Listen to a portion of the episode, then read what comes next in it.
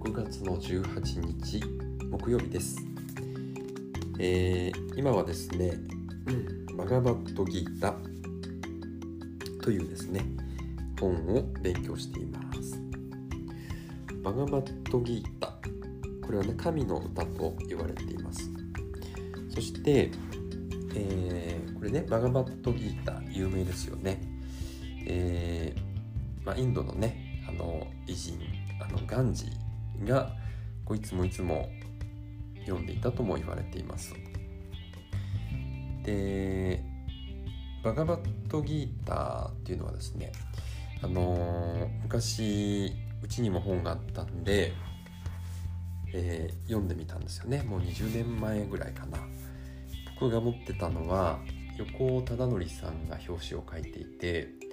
すごくインド風の綺麗なね表紙だったんですね。神様が戦車に乗ってるようなそんな絵だったと思います。でねあのインドの絵なのかなと思って、えー、こうパラパラ見てみると想定は横尾忠則さんになってましたね。そして今はですね、えー、オレンジ色の表紙のタオラブブックスというところからちょっとおしゃれな感じのねバガバットギータが、えー、出ています。でこれねあのー、一見戦いの、えー、物語風に描かれてるんですけれども悟りをね悟りに至る道のりが描かれていると言われています。そしてですねこれはマハーバーラタと女子誌の一部なんですね。だから本当はマハーバーラタのお話のそのごく一部なんですけれどもえ非常に重要なエッセンスがぎゅっと凝縮されていると言われています。でバーラタっていうのは何かっていうとインドのことらしいんですね。そしてマハーバーラタっていうのは偉大なるインドの物語という意味のようです。そしてですねこのバガバットギータに出てくるのがですねすごくたくさんのね登場人物が出てきてえっ、とね最初読んだんですけど全く歯が立たなかったですね。あのなんでかっていうと一人の名前にねたくさんの呼び名があるんですよね。えー、もう混乱してしまう感じなんですね。ですけどこう整理していくと非常に読みやすいかなと思います、まあ、ざっくり言えばえっ、ー、とですねクル軍パンドゥ軍というですね、えー、2つの軍が戦っていると。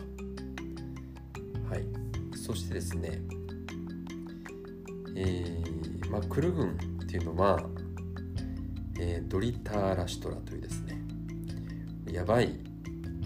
王子がいてですね。ドリターラシュトラ王の息子のドリオダナというですね、え、非常にやばい王子がいるんですね。悪い王子なんですこれは。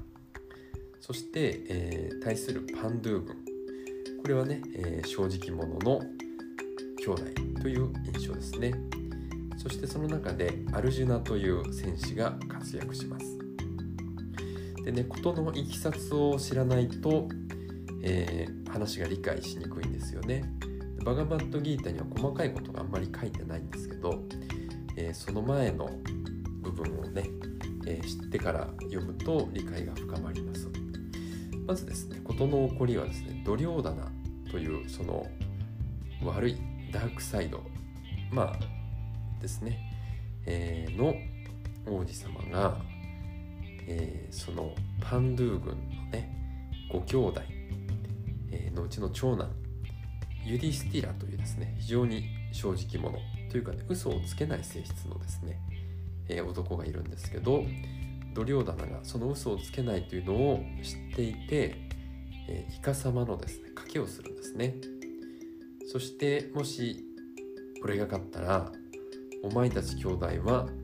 森の中で12年間隠遁生活をしろというような、えー、賭けをするんですね。もちろんこうサイコロに何かを仕込んでいるのでユディステラは負けてしまいます。そして、えー、一度約束したことは必ず守る男なので12年間ですね兄弟を引き連れて森の中で生活をしていると。その隙にドリョーダナがですね、えー、国を全部支配していてそして戻ってきたユリストラたちパンドゥ兄弟にね、えー、半分ね国もともとあった土地を返してくれというようなことを言うと嫌だというのでそれでこう戦争になってしまうと。でそういういきさつがあります。そこから始まるんですがそしてアルジュナは、えー、クリシュナというねいとこにそのことを相談に行くんですね。そしてその時にクリシュナは、えー、アルジェナにこう言います。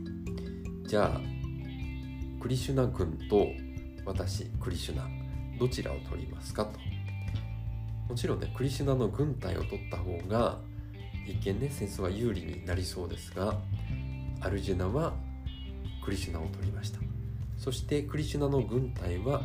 ドリョーダナの方にね、えー、味方することになりました。そして戦場で、えー、アルジェナとねクリシュナがこう対話をするという